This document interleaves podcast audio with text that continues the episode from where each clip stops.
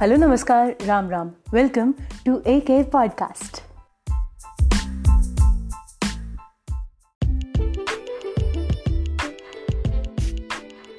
आज के डिस्कशन का टॉपिक आप लोगों ने पढ़ तो लिया ही होगा। केयरलेस वर्सेस केयर फ्री इससे पहले मैंने इंस्टाग्राम पे एक पोल डाला था कि, case the topic and to be very honest I had a very good laugh after reading the topics which you people have guessed. No, one thing is very clear the people who are listening to the episodes are really taking advantage of it. और इससे अच्छा मेरे लिए फ़िलहाल के लिए कुछ भी नहीं है that I am able to put something into the world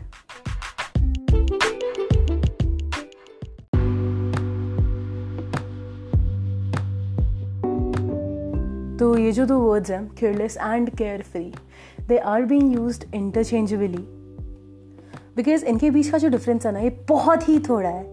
मतलब it is as thin as a tissue paper तो पहले will discuss about careless fine so if we divide this word into two that is care care and less so care is परवा less is कम करना।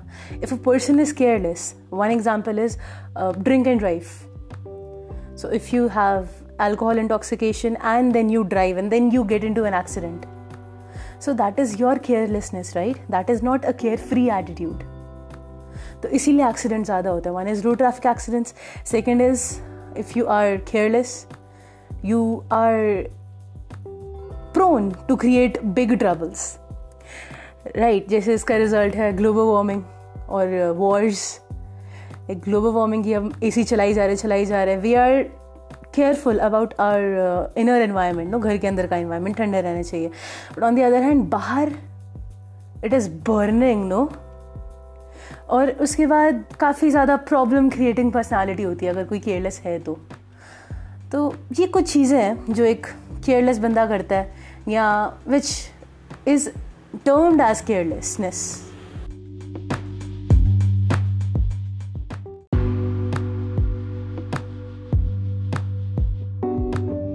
on the other hand अगर हम बात करें care free की you know free is what freedom right but freedom under a control care is परवाह करना।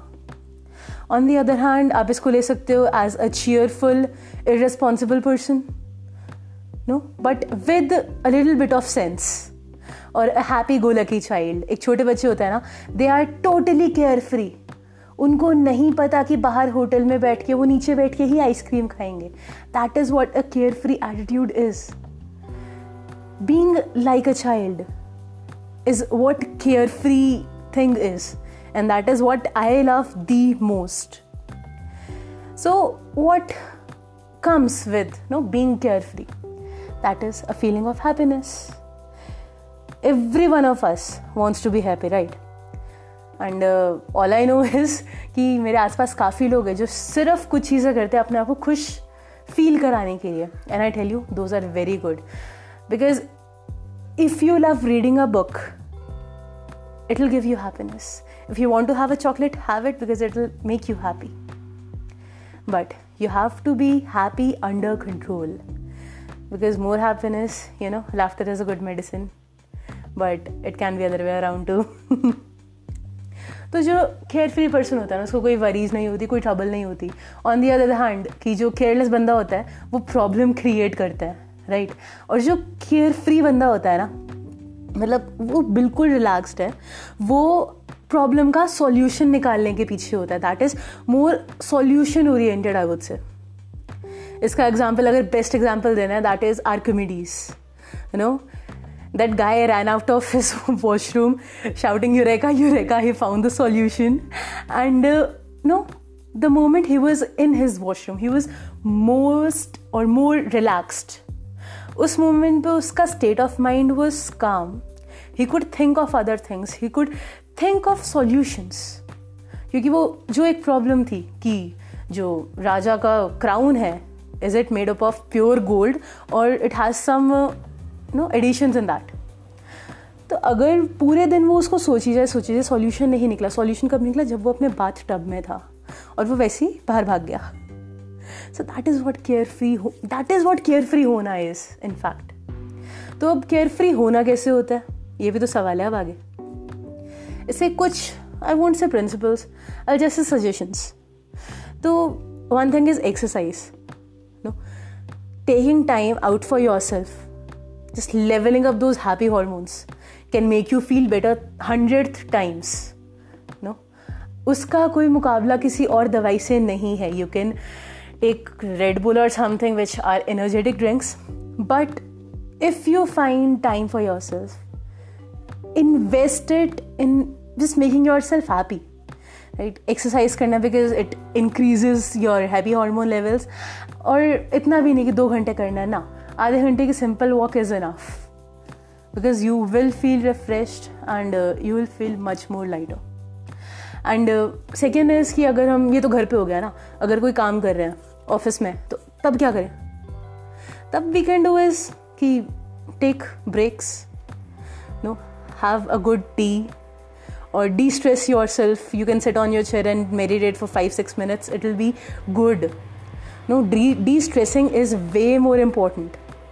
No, it works as de-addiction. So, if you are stressful, you may get prone to many diseases. But de destressing काफ़ी काफ़ी ज़्यादा important है. And या बचपन में हमें ऐसा होता था ना कि अच्छा होमवर्क करके आएँगे तो टीचर हमें चॉकलेट देगी टॉफ़ी देगी. तो that boost our inner confidence so give yourself rewards आज मैंने ये किया, मुझे ये करना था, मैंने अचीव कर लिया. I'll go for a movie or I'll do something creative. I'll eat a chocolate. I'll do something fun today because I have achieved my goal. Isn't it?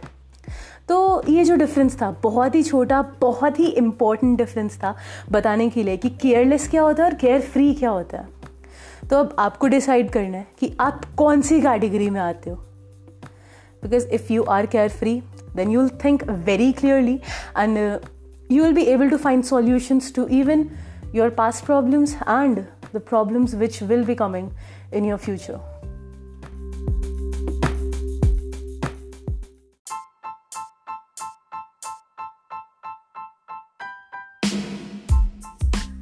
तो आज के लिए बस इतना ही।